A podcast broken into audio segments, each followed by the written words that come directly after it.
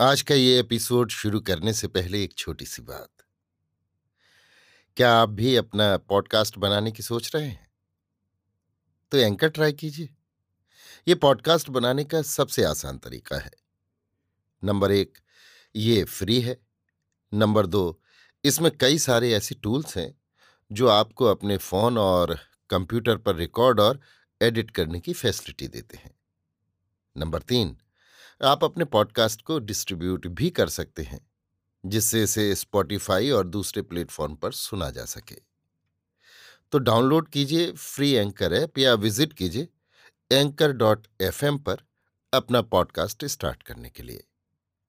ये तो थी एक छोटी सी जानकारी, और अब शुरू करते हैं एपिसोड का सिलसिला। तो आज के एपिसोड में लीजिए सुनिए फणीश्वर नाथ रेणु के लिखे उपन्यास। मैला आंचल का, भाग सैतालीस, मेरी यानी समीर गोस्वामी की आवाज़ में। खबरदार, गरम जलेबी मत खाना। आजकल सुमृत दास बेतार का बोलबाला है। हमेशा एक नई खबर। आजकल किसी भी टोले के नौजवान से भेंट होते ही वो फिक से हंसकर एक दिल लगी कर लेता है। खबरदार, गरम जलेबी मत खाना। माने? माने सुनोगे? गरम जलेबी का तासीर बड़ा गरम होता है। सर्दी से नाक बंद हो, सिर दुख रहा हो, गरम जलेबी खा ली भग से नाक खुल जाएगी। इतनी जल्दी असर करता है।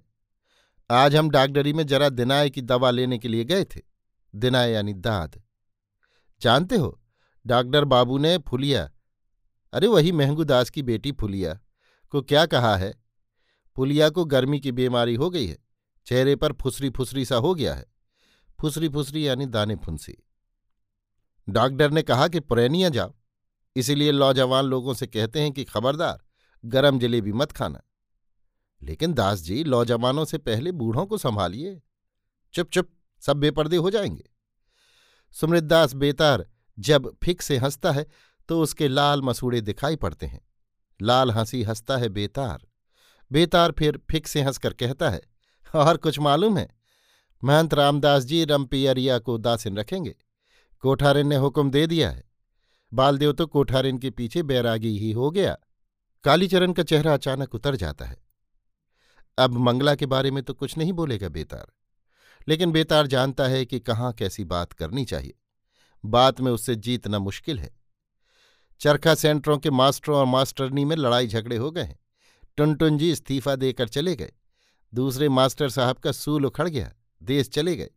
अब अकेली मंगला देवी वहाँ चरखा सेंटर के नाम पर गाँव भर में घूमती हैं बातें करती हैं गांधी जी की जमाहिर लाल की और सुराज की। कालीचरण कहता है, हाथी पर भारत माता की मूर्ति के पास बैठकर मूर्छल डुलाने के लिए मंगला देवी को ही कहना चाहिए। मूर्छल यानी चंवर। बालदेव जी तहसीलदार साहब से कहते हैं, लेकिन यदि अपने गाँव में औरत नहीं रहे, तब बाहरी औरत से कहना चाहिए, यदि गाँव में ही मिल जाए, कमली दीदी ही क्यों ना बैठेंगी? नहीं, कमली की बीमारी का बड़ा डर है, कब क्या हो जाए? तब कोठारिन जी से कहा जाए।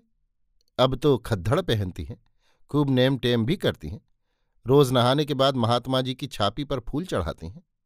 लो मज़ा, मंगला देवी को हाथी का बड़ा डर। हाथी को देखते ही उसका सब शरीर केले की भालर की तरह थर थर कांपने लगता है। भालर यानी पत्ता। कालीचरण ने कितना समझाया बुझाया, बूध भरोसा दिया, मगर तैयार नहीं हुई। आखिर में कहने लगी, कालीचरण यदि साथ में रहे तब तो वो हाथी पर चढ़ सकती है। लेकिन कालीचरण को लाज हो गई शायद बोला धत दुलरिया भी अलबत्त बात जोड़ता है।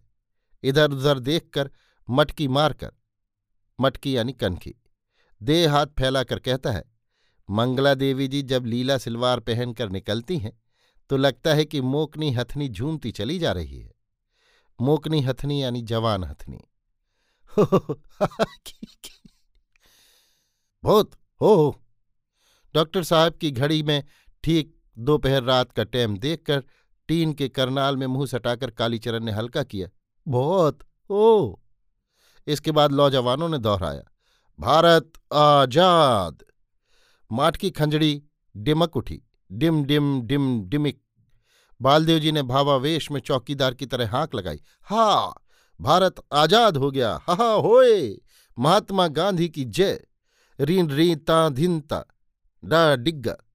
संथाल टोली में मादर और डिग्गा घनघना उठते हैं। तू मौसी शंख फूंकती हैं। तू सात माइल दक्षिण, कटिहार की पाँचों बड़ी बड़ी मिलों के भौंपे एक साथ बज रहे हैं। भौं धू। आवाज़ एकदम साफ़ सुनाई पड़ती है। दिल्ली में बांट बखरा करके सुराज मिल गया। जय जय। इस्लामपुर पाकिस्तान में रहेगा या हिंदुस्तान में? पाकिस्तान में? अभी पाकिस्तान में मारी खुशी के खचाखच गोरू काट रहा होगा। धत, गोरू ने क्या बिगाड़ा है? बड़े भाग से मेरी गंज बच गया। दस मुसलमान भी होते तो पाकिस्तान लेकर ही छोड़ता।